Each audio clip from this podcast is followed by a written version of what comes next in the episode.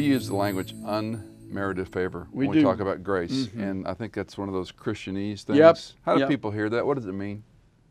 I don't know that they get it. Mm-hmm. I really don't. Part of the reason is that we work for everything.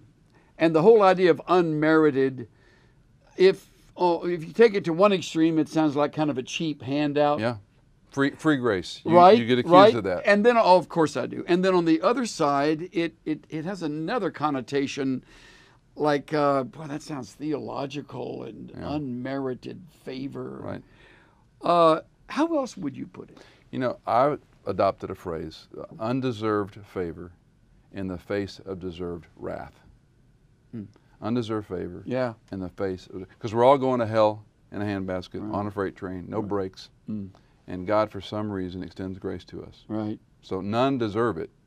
We're all facing wrath, and I don't know. You're the expert, but I I think it helps people.